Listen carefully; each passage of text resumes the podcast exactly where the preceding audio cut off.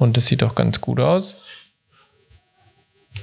Johannes, ist dir aufgefallen, bei dem Formel 1 Rennen in Portugal stand einmal oben rechts drin, ganz am Anfang und ganz am Ende, äh, enthält virtuelle Werbung. Ja, ja, das habe ich schon ein paar Mal gesehen, aber ich kann ich kann, also wahrscheinlich kannst du es mir sagen, ich kann dir nicht sagen, warum.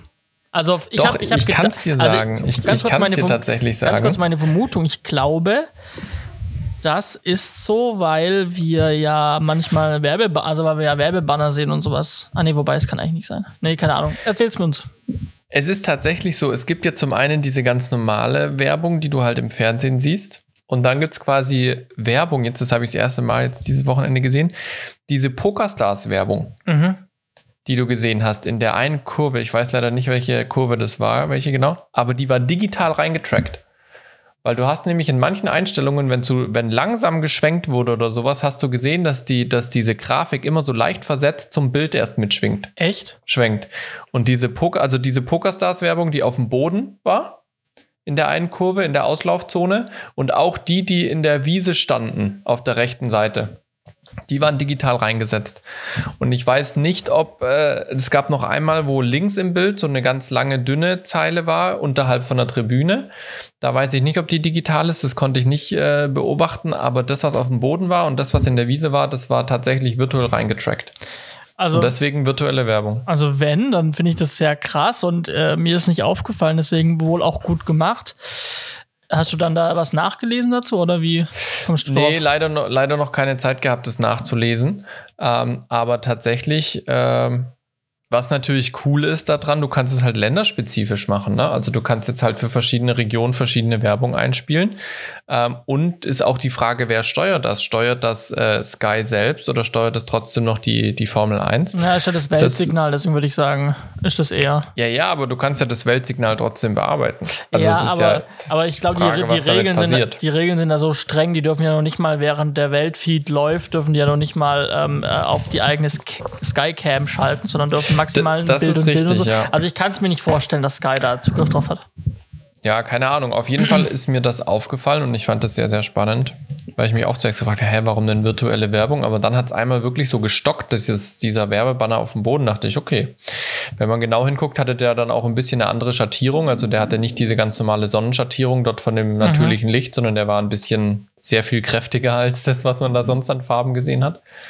Das war dann spannend da. Krass, nee, also das ist mir tatsächlich noch nicht aufgefallen. Ich habe mich zwar gewundert, warum das steht, aber ähm, habe ich bisher auch, habe ich auch nicht erkannt. Also tatsächlich äh, dann wohl auch relativ gut gemacht. Wahrscheinlich wird es mir jetzt jedes Mal auffallen. ja, man, man muss schon sehr genau hingucken, dass man es sieht. Mm. Aber ähm, doch, ich habe es gesehen. Ich habe es mir auch extra auf verschiedenen großen Monitoren angeguckt.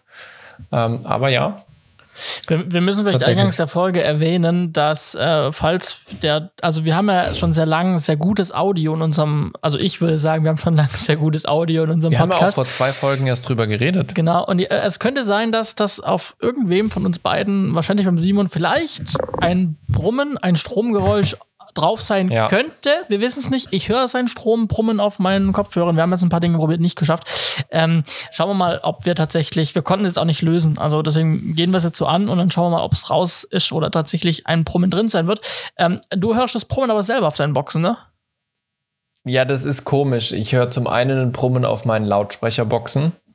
Das ist aber auf der einen Stärke wie auf der anderen. Deswegen habe ich jetzt die eine ausgemacht und nur noch die andere angeschlossen.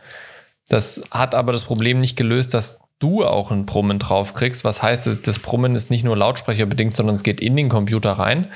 Ich vermute, es ist das Interface, weil der zweite Audiokanal da auch nicht mehr funktioniert. Vielleicht hat er beim letzten Transport einen Schlag abbekommen. Hm. Entsprechend ein neues Audio-Interface habe ich jetzt bestellt zum Testen. Neue Kabel habe ich schon vorhin bestellt.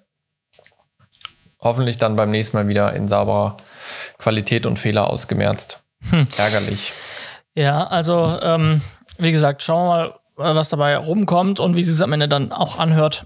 Aber wir sind guter Dinge und äh, sind ja auch schon fleißig oder du bist ja schon fleißig dran zu gucken, was du dir als Alternative, als neues Interface ja. vielleicht mal anschaust, damit es vielleicht dann damit besser wird. Korrekt, so ist es. Yes, ja. ja. Ja, die, ähm, die letzten Wochen oder ich würde sagen sogar anderthalb Monate waren ja davon geprägt, dass ich so ein bisschen immer gesagt habe, ja, gerade so, ich suche mir Arbeit, ich suche mir Geschäft so innerhalb meiner Firma, ja. aber habe ein bisschen viel Luft. Und es ist wirklich immer so. Es ist wirklich immer so, du kannst die Uhr danach stellen. Ich stehe so eine Woche vor meinem nächsten Großprojekt und dann kommen die Anfragen, dann kommen realistische Imagefilm, Dreh, Gedöns, Sachen und so war es jetzt auch wieder. Also ich freue mich ja, dass ich, dass, dass Leute Filme wollen und dass die bei mir, dass die sich bei mir melden. Ja. Aber ähm, jetzt kam tatsächlich von einer Bekannten, die in einer relativ großen Firma arbeitet, äh, kam jetzt am Freitag die Anfrage für eine äh, für einen Imagefilm äh, mhm. Und es, es, scheint sehr ernst zu sein. Ich habe jetzt mal eine Preisinformation rausgeschickt, damit sie mal wissen, was kostet was so, wenn man was reinnimmt. Und ähm, tja, tja, und jetzt stehe ich. Jetzt stehe ich, also nächste Woche bin ich in, ab nächster Woche bin ich in München auf diesem, auf dieser Spielfilmproduktion. Ja. Und ähm, ich sehe, also ich weiß genau, wie es kommt, dass, also ich hoffe, also wäre natürlich auch schön, ähm, aber ich weiß da noch nicht genau, wie ich es wie ich's handeln soll, ähm, dass ich irgendwie in zwei Wochen anfange, noch einen Imagefilm zu vorproduzieren, parallel. Das also wirklich, es, ich habe so viel Zeit davor gehabt, ich habe so viel Angebote ja. geschrieben. Ich hatte wirklich konkret zum Kunden gesagt, hey, lass uns das jetzt da und da starten und dann können wir es bis Ende April abschließen. Alle ja. Seiten sind glücklich. Auch das hat sich jetzt geschoben. Auch das liegt bei dem Mar immer noch seit drei Wochen meiner Marketing, äh, bei der Marketingagentur. Also, wenn von den Sachen was kommt, dann vermutlich dann wieder, wenn ich keine Zeit habe. Es ist grausam. Das, äh, wie lange bist du jetzt bei der, bei der in München? Also nächste Woche, also ab nächster Woche, also 10. Mai bis Mitte, also so auch so 15., 12. Äh, Juli. Ja, das ist schon eine gute lange Zeit. Also zwei Monate ja. eigentlich. Ja, spannend. Nee, das Lustige, also bei mir, ich hatte es ja auch schon erzählt, die letzten zwei Wochen, also ich saß ja auch viel im Büro, habe mit Skripten gearbeitet und dann die letzten zwei Wochen hatte ich vier Drehtage plus Postproduktion plus mit dir einen Termin, dann kam noch der Todesfall in der Familie dazu, plus dann noch was äh, andere Meetings, die sich plötzlich reingequetscht haben. Ich kann dem sehr gut nachempfinden. es ist immer super ärgerlich. Ja, aber was nicht so ärgerlich ist, guck mal in die Kamera. Nein, du hast dieses Apple-Schlüsselanhänger-Dings schon. Ja, die Apple AirTags. Genau. Genau, die meine ich. Die habe ich. Verrückt. Ich habe ich hab das Vierer. Sieht immerhin schick aus wie ein normaler Schlüsselanhänger. Ja, ich habe das. Ich, ich war natürlich mal wieder so so ein Held und habe also ich habe Vierer, die Vierer-Packung bestellt von diesen AirTags und ich habe einen ein Leder äh, von Apple dazu gekauft für unfassbar Der war bestimmt günstig. Ja, ja. Also der AirTag, die die Vierer-Packung kostet irgendwas 115 Euro oder sowas, 120. Und dieser Schlüsselanhänger irgendwie 40, glaube ich, 35. Crazy. Stück Leder. Aber es sieht gut aus und so. Und ähm, ja, ich habe jetzt einen an meinem Schlüsselbund. Einen habe ich variabel in meiner Schublade für Koffer, den ich dann auch ab nächster mhm. Woche haben werde, wenn ich nach München gehe. Ähm, ich habe einen im Geldbeutel. Äh, genau. Und ich habe noch einen äh, Schlüssel, Geldbeutel, variabel für Koffer und ich habe einen. Ah, meine Arbeitstasche. So. Genau, da Laptop und was, so was natürlich lustig mal wäre, wenn du auf Flugreise bist mit deinem Koffer und der Koffer, der kommt nicht an, dann mhm. müsstest du doch eigentlich herausfinden können, wo der steht, bevor es der Flughafen weiß. Ja, also ja, also. Vorausgesetzt, die Mitarbeiter im Gepäckband haben, Band haben Apple-Geräte in den Hosentaschen. Genau, also es müssten Apple-Geräte in der Nähe sein, um den letzten Standort zu senden. Ansonsten ist halt, zeigt halt den Standort an, der als letztes das Ding gesehen hat, ja. Was Leute gemacht haben, sind das Ding in den Umschlag gepackt und mit der Post verschickt. Das ist auch sehr lustig. und dann hat man so gesehen, so tatsächlich auch über die Straßen hinweg ähm, äh, und, und, und, und Autobahnen hinweg, wie dann das einmal im Kreis transportiert wurde. Lustig. Ja, das habe ich aber eh schon öfters erlebt. Bei uns ist ja hier in der Nachbarstadt keine zehn Minuten weg, ist ein Amazon-Zentrallager. Ja. Und manche Sachen brauchen halt wirklich irgendwie zwei, drei Tage mit der Post. Und dann kannst du in der Sendungsverfolgung sehen, wie das erstmal so 40 Kilometer weit weg transportiert wird. Dann wird es wieder 20 Kilometer zurücktransportiert, eine Nacht zwischengelagert und dann kommt es zu mir. Ist das dann Bad Hersfeld? Nee. Doch? Nee, Gernsheim. Ah, gern, okay. Ja, man, manchmal denke ich mir, einfach Bestellung klicken und dann kurz rüberfahren und abholen. Ja, wir haben in Pforzheim auch ein großes Zentrallager, aber ich habe tatsächlich noch nie gesehen, dass es aus Pforzheim geliefert wurde, meins. Doch, bei mir gibt es öfters, weil ich bin ja, also ich bin ja auch dann äh, von, vom Areal her in dieser Same-Day-Lieferung drin. Ah, siehst du, das bin, das bin ich nicht. Und, und da merkst du immer, äh, je nachdem, was dran steht, ob die Sachen in Gernsheim liegen oder nicht. Weil wir, ich kriege hier auch ganz viel, was aus Gernsheim ist, wird auch teilweise ganz viel mit äh, dem Amazon-eigenen Lieferservice geliefert, mit der eigenen Logistik. Echt? Oh, das ja. hätte ich auch mega gern, aber da bin ich falsch Gebiet. Tja, der ist halt auf dem Land. Aber ich kann mich nicht beschweren, denn äh, wenn was über DHL kommt, was ja meistens bei Amazon so ist, dann bin ich morgens meistens so zwischen 10 und 12 dran schon. Also. Das ist doch auch schon mal ein Anfang. Ja. Da muss ich ein bisschen länger warten. Worauf wir jetzt aber nicht warten wollen, ja. ist, würde ich sagen, der Start der Episode. Unbedingt.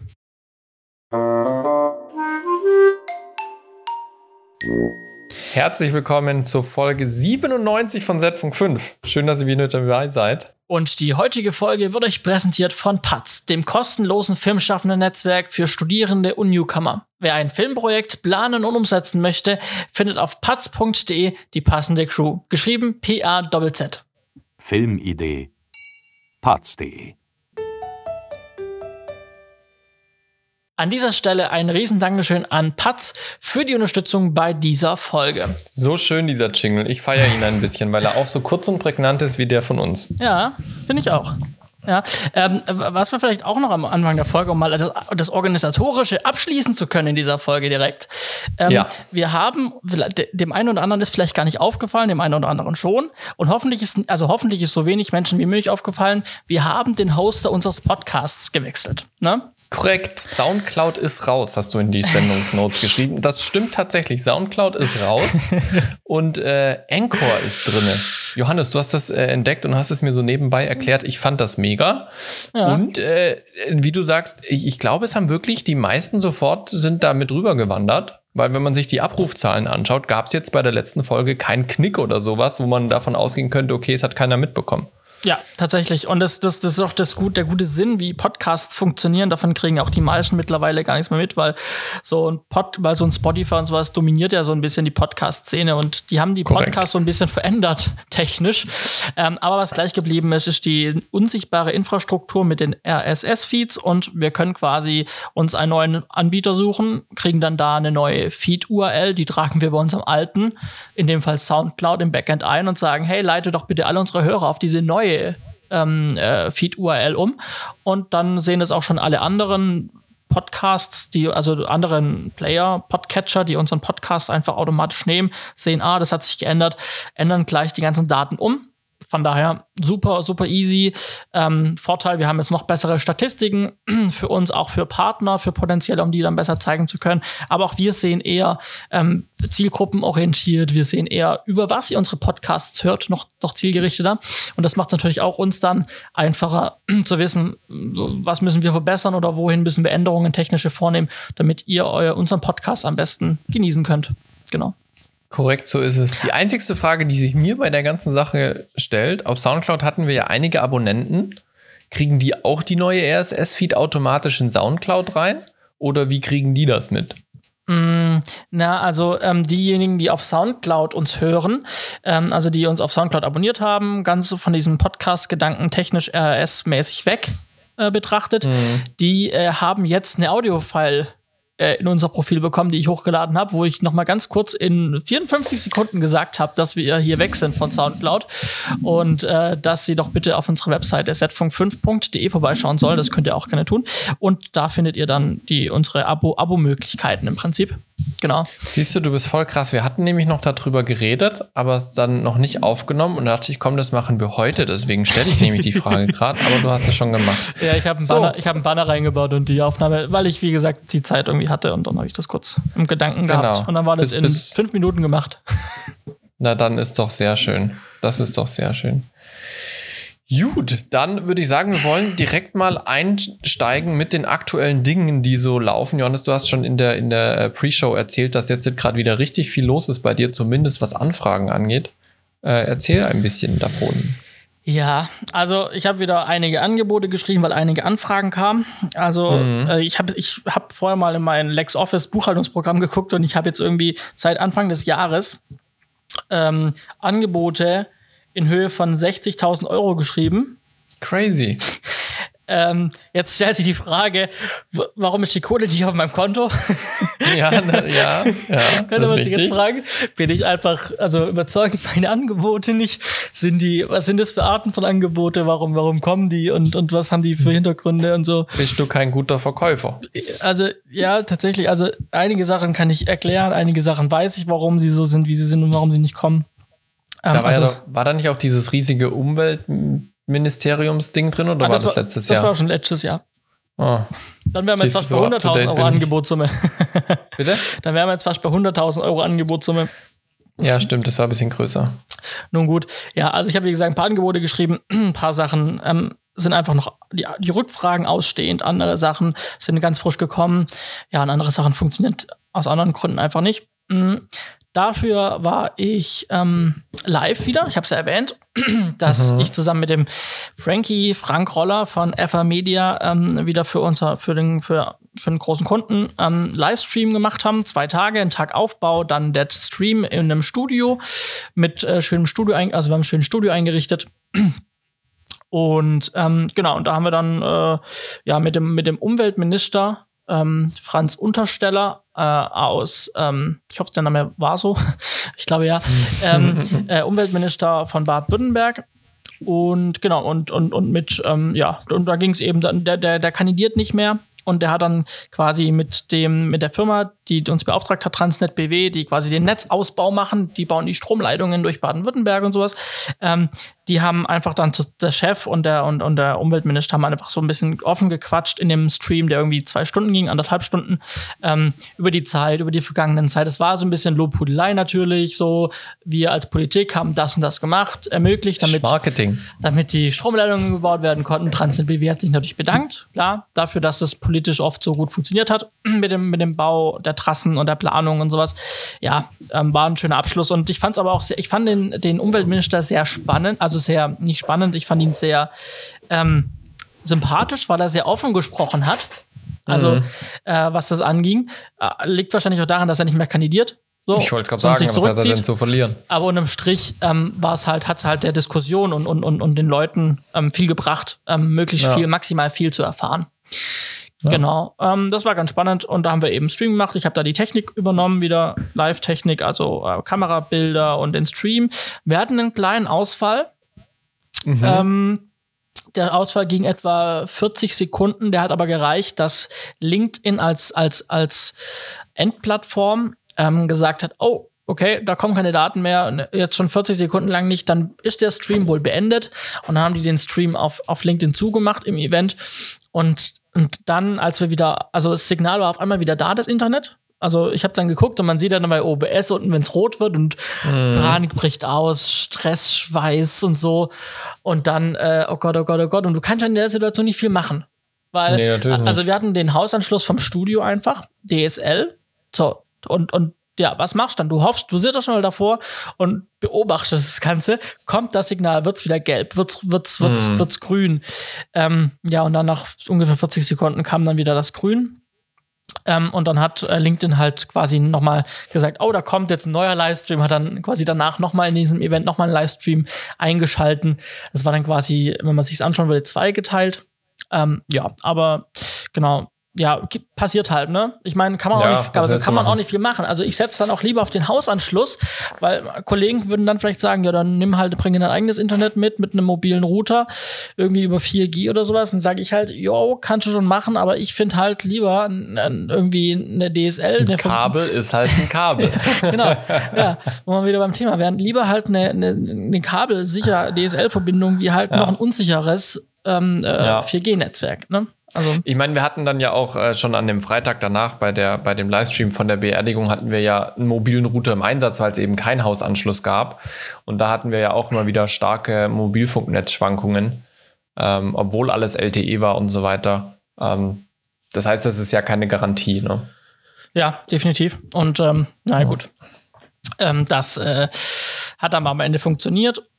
Und da hat sich dann auch ein kleiner Postbrotjob ergeben, denn wir mussten noch so einen 3-4 Minuten Zusammenschnitt im Nachgang dafür machen. Mhm. Und ähm, genau, und äh, dadurch, dass ich Urlaubsvertretung war, ähm, habe dann ich die ehrenvolle Aufgabe gehabt, diese, diese Postproduktion zu übernehmen, beziehungsweise die Endfinalisierung. Also der Schnitt war fertig und dann kam freitags im Prinzip ähm, äh, Feedback nochmal drauf. Aber der, der es geschnitten hat, der war nicht da und deswegen hatte ich die Aufgabe. Und ähm, ich habe dann quasi vom Kunden beziehungsweise von der Agentur das Feedback bekommen, habe das einarbeiten müssen, habe aber davor die Festplatte in Stuttgart holen müssen mit den ganzen Daten. Mm. Hat die Festplatte geholt. Und dann musste irgendwann bis 13 Uhr musste dann das Ganze ans Umweltministerium rausgehen. Spoiler, ich habe die Daten um 13.15 Uhr gerendert. ähm, ergo, ergo ging sehr stark raus. Aber das war einfach, ja, auch da wieder Kommunikation über drei Ecken und das macht es halt ja. immer, immer schwierig. Ne? Na klar. Genau. Ja, ja, aber war ganz spannend und wurde ein schöner Schnitt, war dann aber auch gleich irgendwie dann um 17 Uhr auf LinkedIn Online das Video. Äh, freitags. Also es hat dann am Ende super funktioniert. Alle waren zufrieden, alle waren happy, alle waren glücklich und äh, ja. Cool. Genau, und, anso und, ansonsten noch eine Kleinigkeit. Ich habe mich inzwischen, in der Zwischenzeit, das habe ich glaube ich noch nicht erzählt, das war glaube ich auch rasch in der Zwischenzeit, habe ich mich weiterbilden lassen beim Deutschen Roten Kreuz und habe jetzt das, ähm, die Weiterbildung gemacht, um äh, medizinische Schnelltestabstriche in der Nase abzunehmen. Äh, genau, dementsprechend, ähm, falls ihr mal einen Film habt und oder ein anderes Projekt und nach Mitte Juli mich anfragt, hm. Dann äh, kann ich gerne äh, vorbeikommen und dann bringe ich alles mit und dann äh, machen wir gerne äh, Abstriche, Nasenabstriche ähm, über Antigen-Schnelltest, eben die, die ganz tief hinten reingehen bis ans Ende. Ähm, bis ans Ende bis der, zum Gehirn. ja, tatsächlich. Und das habe ich aber tatsächlich erst in dieser Schulung begriffen weil die Nase gibt ja so eine Richtung vor, so ein bisschen, und die geht ja, nach oben. Aber, aber das ist die falsche. Ja, wir schieben ja den, den, den Stab, wir schieben den Stab nicht hoch Richtung Hirn, ja, sondern halt. unten rein. Ohr, das Ohrläppchen ist unser Ziel. Also wir müssen ja. das Ohrläppchen anvisieren und nicht die Stirn. Ja. Ähm, deswegen auch, ja. ich glaube, die, das, das, die ganzen Laientests, die ja nicht ganz so weit rein müssen, ich glaube, die nehmen die meisten Leute auch irgendwo oben ab. Ja, vermutlich. Ja, du, musst schon, du, du, musst schon gezielt nach unten zielen, damit das ja. ordentlich ist. Ja. Aber, Aber unten sitzt die Tränendrüse, deswegen muss man immer so heulen, wenn so ein Abstrich gemacht wird, weil wenn ja. die Leute die Tränendrüse äh, treffen mit dem Abstrichteil, dann heulst du sofort. Dann habt ihr viel richtig gemacht, wenn ihr, wenn ihr Tränen vergießen müsst danach. Dann habt ihr ganz viel richtig gemacht bei eurem ja. Test. Ja. Yes, das äh, war es bei mir. Und wie sah es bei dir aus? Bei mir ist tatsächlich äh, gerade ein bisschen ruhiger, was es am TV-Sender angeht. Wir hatten so ein paar, paar Meetings hatten wir und äh, ja, ansonsten eigentlich nicht viel. Ich habe jetzt heute den, äh, wir haben ja in Berlin ähm, diesen Teaser gedreht für die Doku. Das habe ich, habe ich das schon erzählt? Doch, das habe ich schon erzählt. Das war ja, wir haben ja Mittwochs Doch. aufgenommen, Dienstag waren wir in Berlin. Genau. Und jetzt da habe ich ein bisschen was fertig geschnitten. Das ist jetzt zum Komponisten gegangen, dass der, der die Musik machen kann, dass das Ding dann auch bald fertig wird. Ähm, ansonsten äh, hatten wir einige Meetings in dem ehrenamtlichen Technikteam, wo ich ja dabei bin. Ähm, und da geht es jetzt darum, dass man tatsächlich drüber nachdenkt, ob man vielleicht ein bisschen in Kamera- und Übertragungstechnik investiert. Da geht es um ein größeres Broadcast-Verbundsystem, was ich jetzt zusammenstellen darf, wo aber noch nicht so ganz Anspruch und Zielsetzung geklärt ist. Deswegen haben wir heute Abend um 19 Uhr nämlich wieder ein Meeting. Jetzt ist gerade 16 Uhr. ähm, und werden da mal so ein bisschen äh, den Verantwortlichen auf den Zahn fühlen, was denn genau der Wunsch ist und äh, ja, wie auch das, der Budgetrahmen aussieht und äh, welche, sage ich mal, Kompromisse oder welche Möglichkeiten der Budgetrahmen mit sich bringt.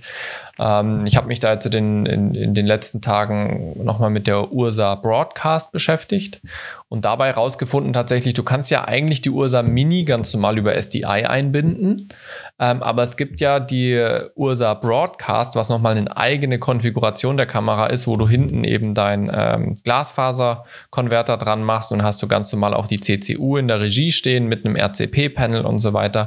Ähm, und da war ich erstaunt, dieser Ursa Broadcast Body, der kostet ja nur die Hälfte von dem, was eine Ursa Mini kostet.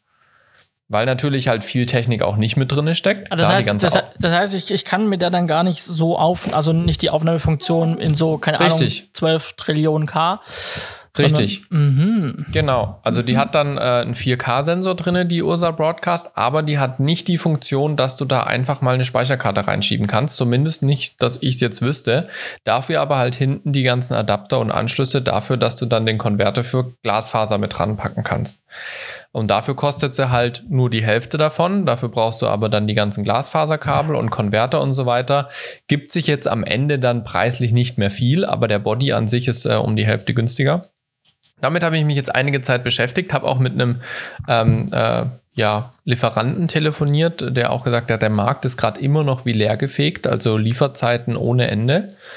Ähm, das ist ähm, immer noch so, jetzt obwohl schon, sage ich mal, Corona ein Jahr lang dran ist. Aber er hat gesagt, gerade letzte Woche hat auch äh, ein größeres Set verkauft ähm, und die hatten so ein Riesenset, die haben, der Lieferzeitraum hat sich über zwölf Wochen erstreckt. Okay. Die haben, die haben also wirklich Anfang des Jahres haben die bestellt und haben jetzt vor zwei Wochen ihr, ihr letztes Teil bekommen.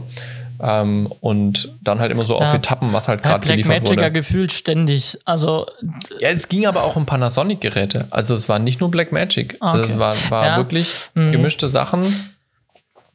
Schon krass aktuell noch, ja. ja. Also, was ich ja auch gehört habe, und das hat bestimmt damit zu tun, so Thema Chips und Halbleiter, was halt irgendwie rar ist zurzeit. Ähm, ja.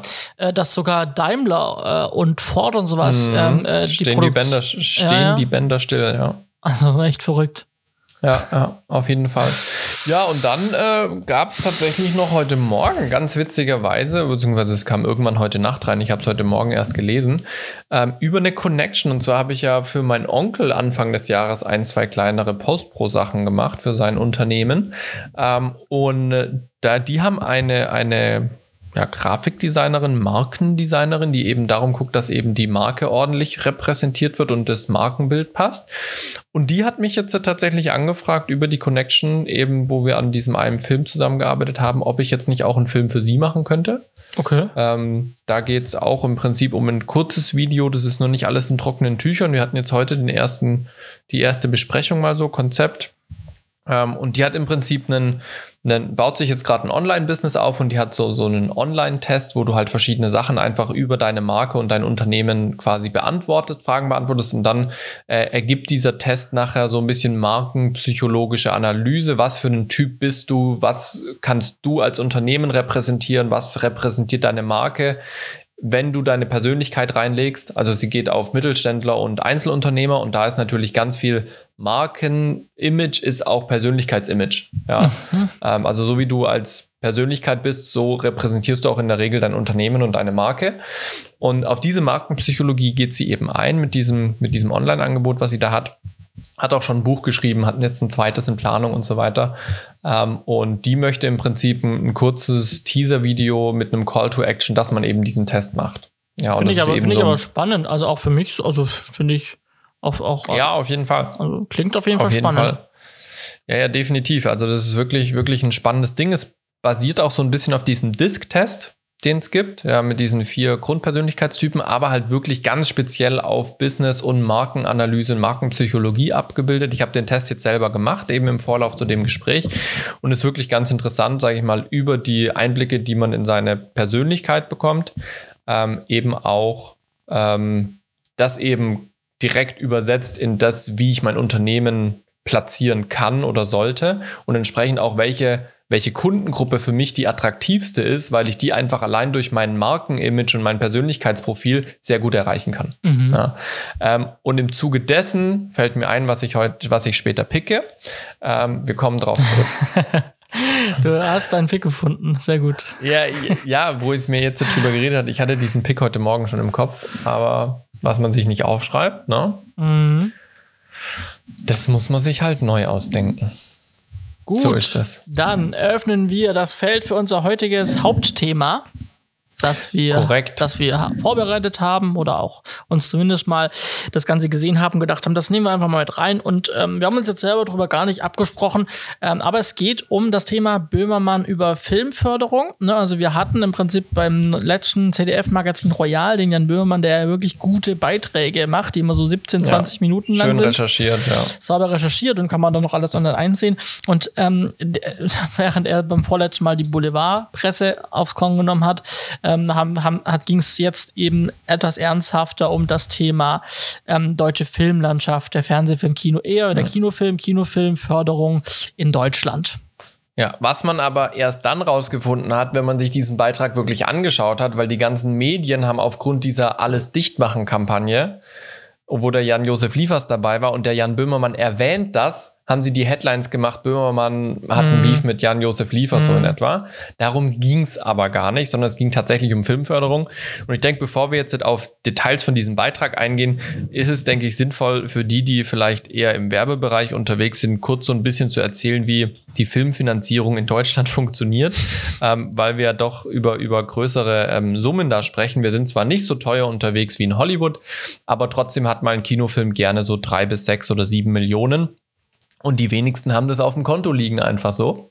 Ähm, und deswegen gibt es in Deutschland seit dem Zweiten Weltkrieg im Prinzip eine sehr, sehr ausgeprägte Förderlandschaft.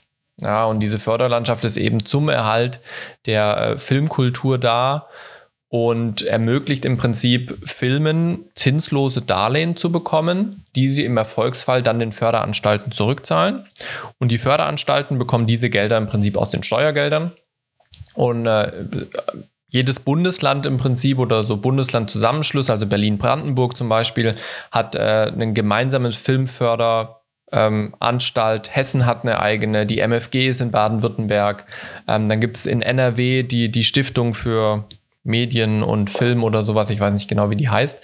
Ähm, und jetzt könnte man ja meinen, voll cool, ähm, passt ja alles. Ähm, aber es ist ein bisschen tricky, weil jede dieser Anstalten, die Filmförderung vergibt, darf oder hat im Prinzip ihre eigenen Regeln, nach welchen Kriterien sie das vergibt. Und das Ziel eines Produzenten ist jetzt erstmal, seinen Film möglichst so in Deutschland geografisch von den Drehorten zu verteilen, dass man möglichst viele Fördergelder abschöpfen kann. Ähm, sprich, die Regeln sind meistens, wenn du Filmförderung aus einem Bundesland bekommst, dann musst du die Kamera dort auch aufstellen, dass dort Geld ausgegeben wird, weil diese Filmförderung ist zum einen da, um Kultur zu fördern, zum anderen aber natürlich auch, um die Wirtschaft zu, fordern, äh, zu fördern in dem Bundesland, weil man natürlich Anreize dadurch schafft, in dem Bundesland zu drehen und zu arbeiten und Geld mitzubringen.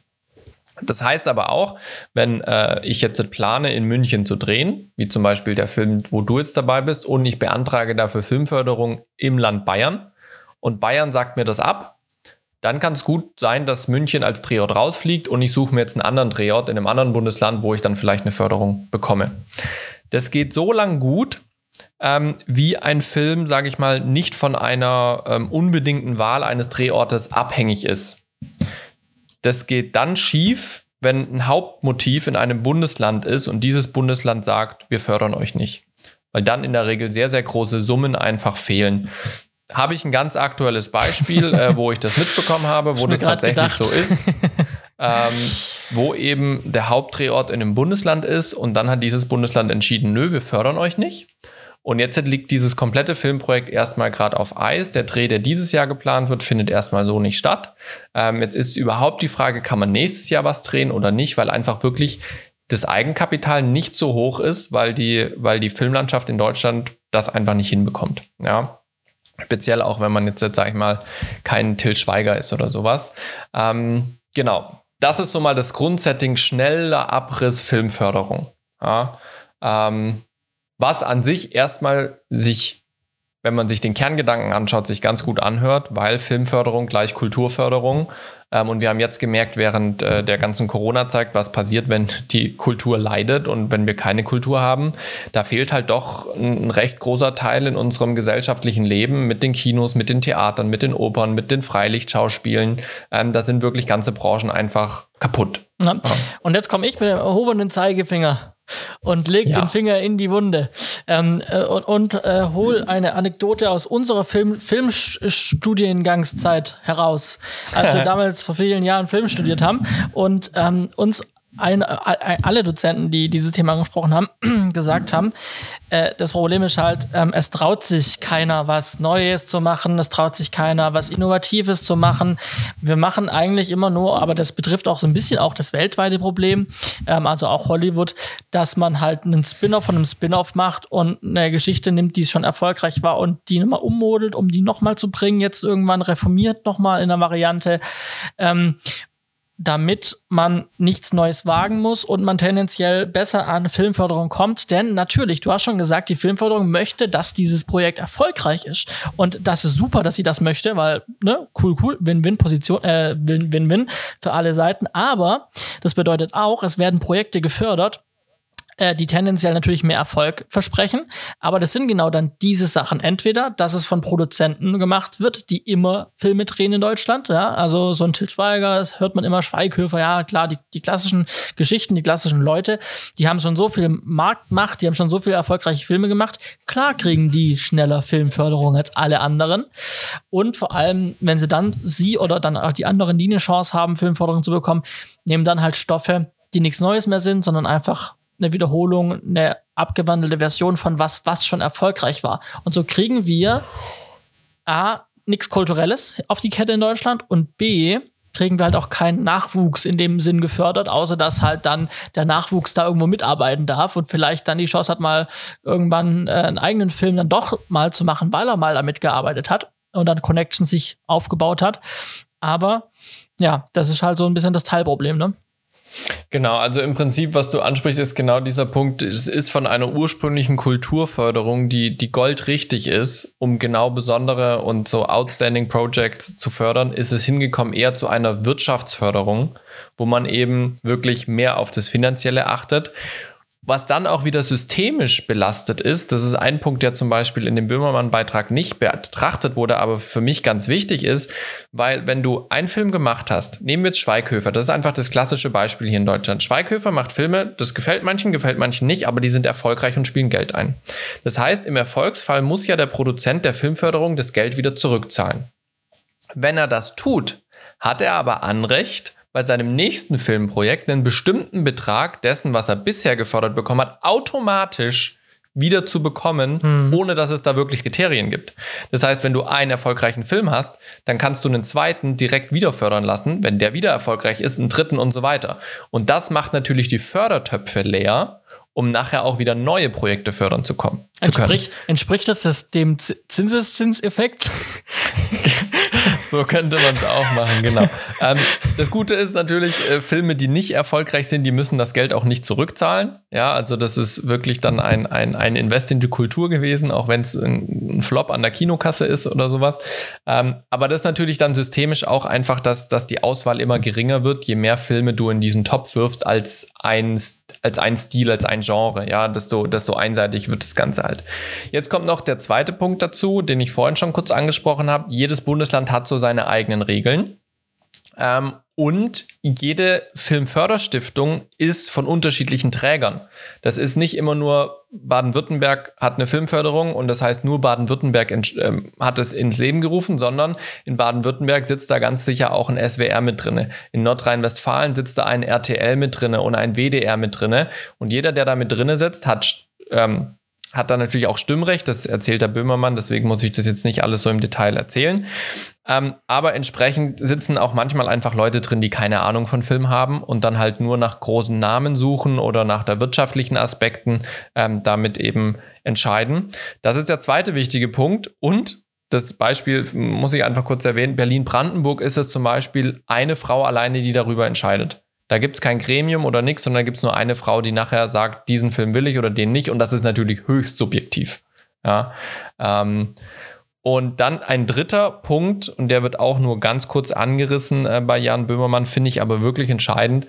Es ist ein brutales Bürokratiemonster, Filmförderung, was es in Deutschland gibt, dass du wirklich oftmals brutal viel Geld erstmal investieren musst, um überhaupt alle Formulare auszufüllen, Kriterien zu erfüllen, um überhaupt eine Förderung zu, äh, einen Förderungsantrag stellen zu können.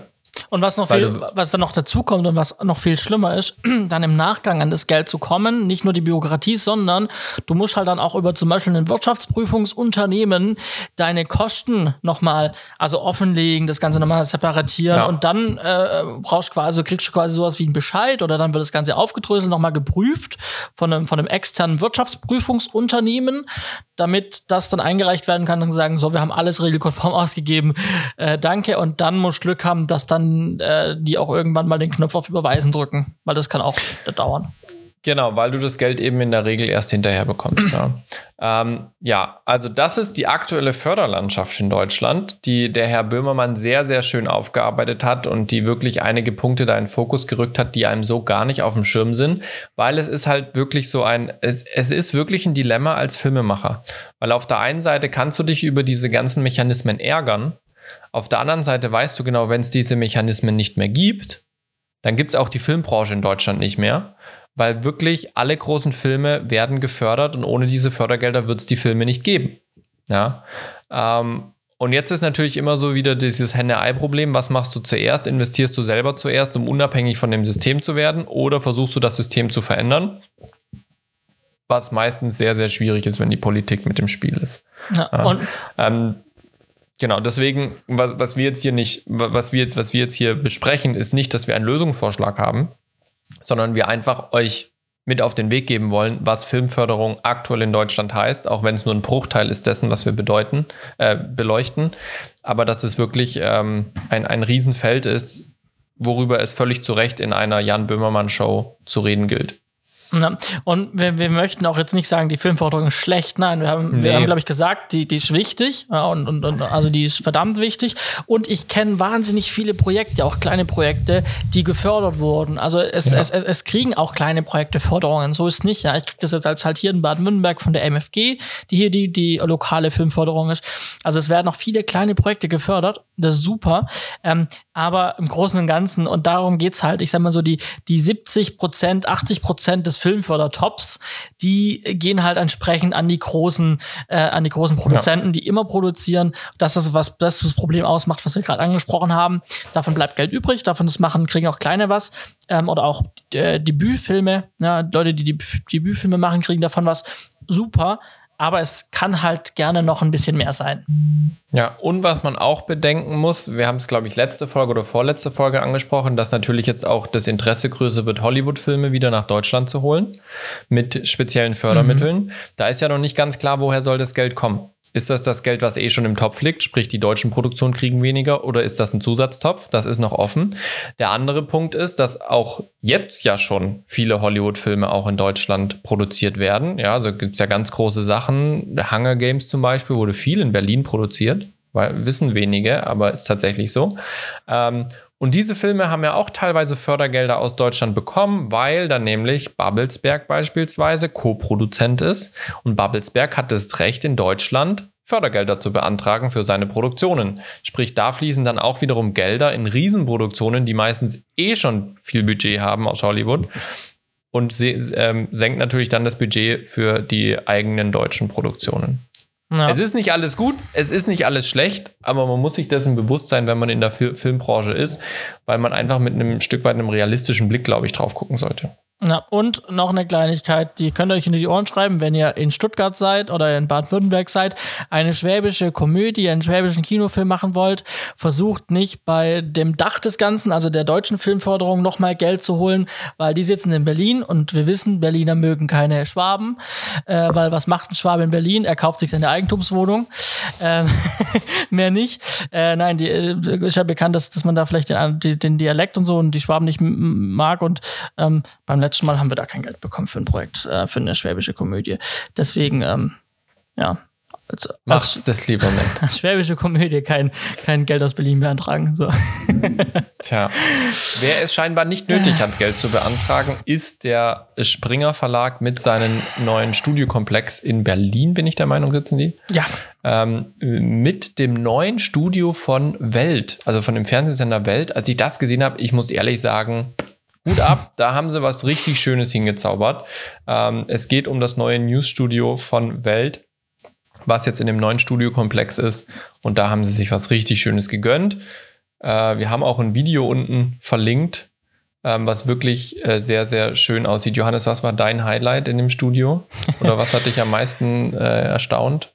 begeistert? Ja, also ich, ähm, also ich finde A, diese, diese totale, ähm, diese totale Kamera, die sie am Anfang äh, dann auch immer zeigen, bevor die Sendung beginnt, wenn so die ersten, die letzten paar Sekunden äh, vorm Intro dann sind, dann sieht man eine totale vom Studio mit diesen, mit diesen ähm, Kamerapumpen, die quasi mhm. nicht von Leuten, sondern die automatisch autonom in dem Studio fahren.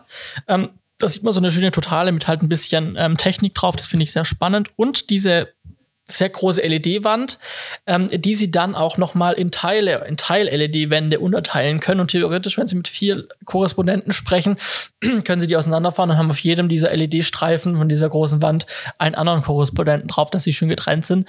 Ähm, also nicht nur visuell in der Grafik, sondern halt auch dann auch wirklich hardwaremäßig quasi so ein bisschen getrennt dargestellt werden.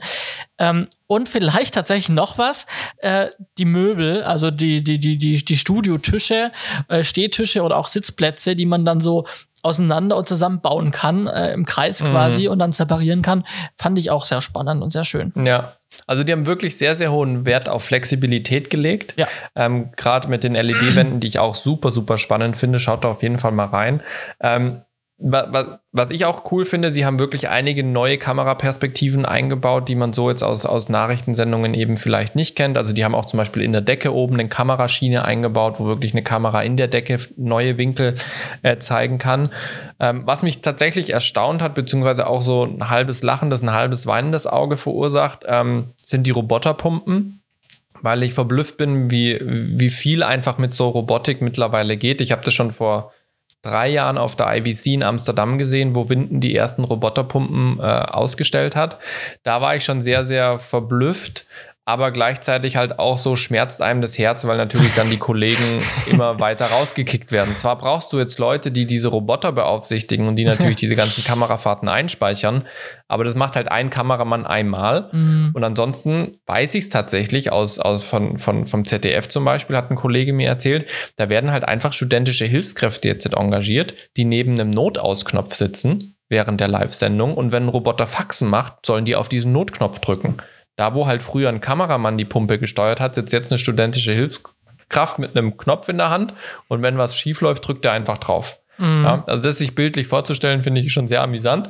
ähm, aber wie gesagt, krass, was die Technologie mittlerweile macht. Ich denke auch, dass es immer mehr Zukunft haben wird, solche Selbstfahrerstudios in Anführungsstrichen, wo du bedeutend weniger Personal brauchst, ähm, weil du natürlich dann nochmal mehr Wert auf andere Sachen legen kannst und da finanziell investieren kannst.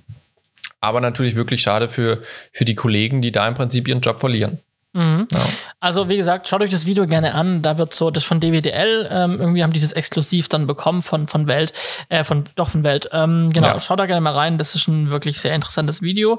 Ähm, wo, da sieht man auch so ein bisschen, wo die Richtung hingeht. Ich vermute mal ganz stark, wir haben auch berichtet, dass Bild TV, also der TV-Sender von Bild, die ja sechs Stunden live senden möchten dann bald, ja. ähm, dass die wahrscheinlich in das alte Weltstudio dann gehen, weil es hieß ja auch, die wollen ins, ähm, äh, die wollen auch rüber dann ins Axel Springer Gebäude, ja. wo die Studioanlage jetzt eben ist. Und ich nehme mal an, dass die jetzt da drüben renovieren, das andere Studio genauso, und dass eventuell dann Bild da reingehen darf mit Bild TV. Bin ja. dann gespannt, wie sich die Studios voneinander unterscheiden werden, technisch mhm. auch. Ähm, da wird man bestimmt auch so ein bisschen hinter, der, ja. hinter die Kulissen blicken können. Parallel dazu ähm, hat RTL angekündigt, also schon länger angekündigt, auch das, das News, also RTL aktuell Format, technisch neu im neuen Studio ja. ähm, äh, zu, zu, aufzubauen. Und da bin ich gespannt, welchen Weg, wegen welchen Weg RTL dann geht. Hoffentlich wird das Greenscreen schöner. Ja, also, also ich glaube, wir sind, wir sind aus dem Thema Greenscreen in der Nachrichtensendung, das sind wir, glaube ich, raus. Also ich glaube, ich, ich finde es ja total spannend, weil es ja erst vor, lass es fünf, sechs Jahre gewesen sein, die, die große grüne Hölle äh, äh, gepriesen wurde. Wir haben jetzt ein volles virtuelles Studio und sind super flexibel. Und jetzt plötzlich tut die Tagesschau und, und ZDF baut jetzt wieder zurück und baut wieder Realkulissen und so weiter. Alles finde ich ist eine total spannende Entwicklung. Ja, da hat LED doch den, man sieht es jetzt auch im Bereich VFX, ne, dass halt, mhm. dass halt Greenscreen auch dort jetzt durch LED-Wände ja. äh, ersetzt werden, äh, so, ja. die dann mit, mit AR und Trackern auf der Kamera ja. dann super, so, ähm, das, das ersetzt halt das ein bisschen und, und das, das mhm. war halt nie schön, das, das, das Greenscreen in Nachrichtensituationen bei RTL. Ja, selten. Ne? Also selten, allein, ja. dass ständig das iPad auf dem Tisch ähm, äh, das Screen gespiegelt hat und du hast ständig mhm. auf dem iPad-Screen Hintergrund gesehen. Ich habe, hey, das machen die jetzt schon seit wie vielen Jahren? Fünf, sechs Jahren. S sieht es so aus? Also äh, ja. da muss ich mal was einfallen lassen. Entweder das iPad so positionieren, dass, dass die Leute nicht mehr drauf gucken können. Äh, ich weiß nicht. Also finde ich auch ein bisschen unangenehm. Auf jeden Fall. Ja, auf jeden Fall, auf jeden Fall. Siehst du jetzt, wo wir drüber reden? Ich habe ich hab schon äh, ein, ein, ein Thema, was wir nächstes Mal ansprechen können, weil ich das auch sehr hochinteressant fand beim sehr Thema gut. ARD. Aber gehen wir zum nächsten, was äh, ganz aktuell ist. Ich habe noch nicht reingeschaut, mhm. aber ich habe es mitbekommen. Du hast ja. vermutlich schon reingeschaut. Ja, der Bayerische Rundfunk und der SWR haben zusammen ähm, äh, ein, ein, ein, ein Format, ähm, was wir schon kennen, von einem, ich weiß leider nicht mehr, weißt du noch, was, was denn für ein Thema das war? Das ging auch um den Zweiten Weltkrieg. Ich glaube, von irgendeinem jüdischen Mädchen, was deportiert wurde oder sowas. Mhm. Also es war sehr, sehr ähnlich mhm. auf jeden Fall von der Thematik her. Ja, also um was es geht, ist im Prinzip, dass sich die Instagram-Stories wieder zunutze gemacht werden, um einen Film zu erzählen. Und zwar geht's um, äh, das Ganze heißt dann auch so, Hashtag oder Ad, ähm, äh, ich bin Sophie Scholl. Eventuell auch leicht inspiriert von äh, Jana aus Kassel. Äh, ja. dass man dann äh, auf Querdenken-Demos ähm, äh, dann da so gehört hat in den Medien. Ähm, egal, anderes Thema. Ähm, genau, und äh, da wird eben im Prinzip jetzt über die nächsten zehn Monate Tag, Tagesakt also Tag für Tag, genauso wie es eben quasi vor 79 Jahren war mit Sophie Scholl, ähm, wird quasi Tag für Tag ihr, ihr, ihr, ihr Weg bis hin zu dem Zeitpunkt, als sie dann ähm, eben diese Flugblätter verteilt hat und dann festgenommen wurde, wird quasi ihr Leben jetzt über zehn Monate erzählt. Ne? Ja. Und sie erzählt es quasi aus der Selfie-Perspektive. Ähm, also quasi das Leben von damals, die Aussagen, die sie damals, was man aus Briefen weiß, getätigt hat, aber eben so umgesetzt, dass sie quasi, dass es schon Internet gab, es Smartphones gab und sie halt quasi ihr Leben in, in Stories teilt. Genau. Korrekt, so ist es ja. ähm, was mir jetzt einfällt, woher sich, das, ich glaube, das andere war Anne Frank, kann das sein? Das kann sein, ja. Das kann, das kann gut sein, ja. Dass das das andere Format war. Genau. Ja. Und ähm, wie gesagt, Bayerischer Rundfunk, SWR, wirklich cooles, cooles Ding. Ich habe mir dann auch, auch dazu den Tagesschau-Beitrag angeguckt vorher.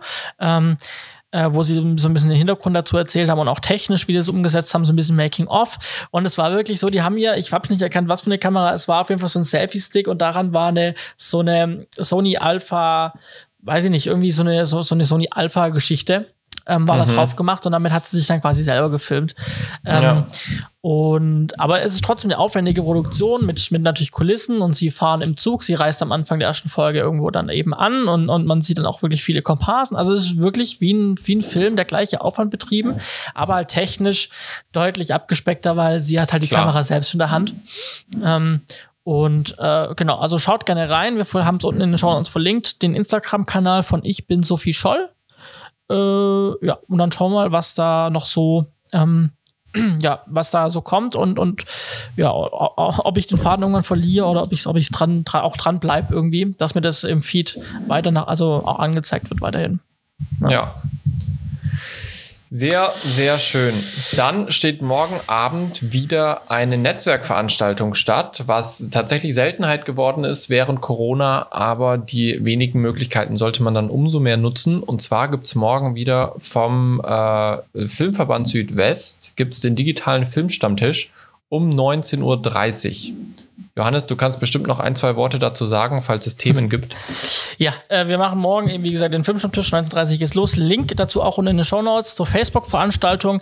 Das Ganze haben wir jetzt mal neu aufgemacht und zwar mit der Funktion Wonder Me. Das ist im Prinzip so ein Online-Tool, wo man quasi einen Raum hat, in dem Fall das Merlin, wo der, wo der Filmstammtisch normalerweise stattfindet. Und dann haben wir so Bereiche eingerichtet, eine Bühne, einen Barbereich, einen Raucherbereich, äh, noch so andere Bereiche. Und man kann quasi sich dann virtuell durch diesen Raum bewegen. Mit, also man ist, jeder Person ist so ein Kreis mit einem Bild drin. Und dann kann man sich so durch den Raum bewegen, durch den virtuellen Raum und sich quasi in äh, ja, quasi Circles bilden. Also wenn ich zum Beispiel jetzt sehe, da unterhalten sich gerade drei Leute, die ich gut kenne oder mit denen ich dann schnacken würde. Und ich sehe ich hier gerade im Raucherbereich und quatschen da, dann nehme ich meine Maus und ziehe mich in den ihren Circle rein. Und dann bin ich bei denen dabei und kann mich, wie als ob ich mich dazustellen würde und kann mich mit denen dann innerhalb unserer Videokonferenz unterhalten. Ähm, genau, genau. Oder ich kann eigene Circles aufmachen, wie, wie ich lustig bin mit anderen Kollegen und mich dann da unterhalten virtuell. Ähm, wir haben zwei Programmpunkte dieses Mal. Zwar einmal vom Jens Gutfleisch von der Filmkommission, der spricht so ein bisschen über das Haus für Film und Medien, ähm, welches bis 2026 in Stuttgart gebaut wird. Ähm, genau, der erzählt. Haben wir auch schon ein, zwei Mal drüber berichtet. Ganz genau. Ganz genau. Und, ähm, und da erzählt er halt so ein bisschen, wo stehen wir gerade, was sind die Planungs, wo, wo geht's hin? Und danach bin ich dran. oder davor, ich glaube, wir haben noch gar keine Reihenfolge ausgemacht. Ich werde einen kleinen Impulsvortrag zum Thema Hygiene halten. Einfach nur, ich werde da keine Maßnahmen aufzählen, sondern ich erzähle einfach so ein paar Grundsätze und hau so ein paar Schlagwörter an die, an, an, an, an die Tafel und sage so ein paar Sätze dazu aus meiner Erfahrung, die ich bisher gemacht habe und meine Einschätzung. Ähm, und am Ende ein kleines QA, wo die Filmschaffenden dann einfach Fragen stellen können zum Thema Hygiene am Set und, und wo stehen wir gerade. Ich glaube, das könnte ganz gut funktionieren, könnte ganz gut, ganz gut werden. So Mini, Mini-Impulsvortrag zu dem Thema eben. Ähm, um so ein paar Gedanken anzustoßen. Ja, und dann und danach, nach diesen Vorträgen, kann man sich eben dann, oder auch währenddessen, wenn man da keine Lust dazu zu hören, kann man sich dann im virtuellen Raum bewegen und kann dann sich eben unterhalten. Genau, also wenn ihr dabei sein wollt, heute ist Mittwoch, wo wir aufnehmen. Ähm, wir werden heute auch noch die Folge hochladen. Das bedeutet, ähm, wenn ihr es heute direkt hört am Mittwoch, dann, dann morgen. Und wenn ihr es am Donnerstag hört, dann heute Abend. Und wenn ihr es am Freitag hört, dann habt ihr es einfach vorbei. verpasst. dann habt ihr es verpasst. Schade, schade, so war es dann wohl. Nun ja. ja. Das genau. war noch mal wieder eine schöne, volle Folge mit tollen Ausblicken auf das, was in den nächsten Wochen auf uns wartet und was in den letzten Tagen passiert ist. Johannes, was ist dein Pick heute? Äh, ich picke heute einen anderen Podcast und zwar einen Podcast von äh, Freunden und Kollegen, Ex-Kollegen und Kollegen und Freunden, ähm, zwar vom Foodie und vom Frankie. Ähm, die machen ein, äh, ein, ein Podcast für Startups und Gründer. Sie nennen es total witzig, ich finde es wirklich gut. Äh, der Podcast für Startups und Gründer mit Niveau. so. Äh, ich glaube, Folge 8 ist jetzt draußen. Die haben auch angefangen vor irgendwie zwei Monaten oder sowas, drei Monaten. Ähm, ich finde es wirklich spannend, habe viel gehört, äh, viel, viel auch mitgenommen schon. Gerade im Themen GmbH-Gründung oder, oder GBR. Was sind die Unterschiede? Einzelunternehmen, ähm, Steuerrechtsform. Also wirklich von, vom kleinen Besteck bis zum ganz großen Ding ähm, erfährt man da alles und ja, also wenn ihr da ein bisschen Selbstständigkeit, Business äh, reinhören möchtet, dann schaut doch mal vorbei auf Hätte ich's gewusst.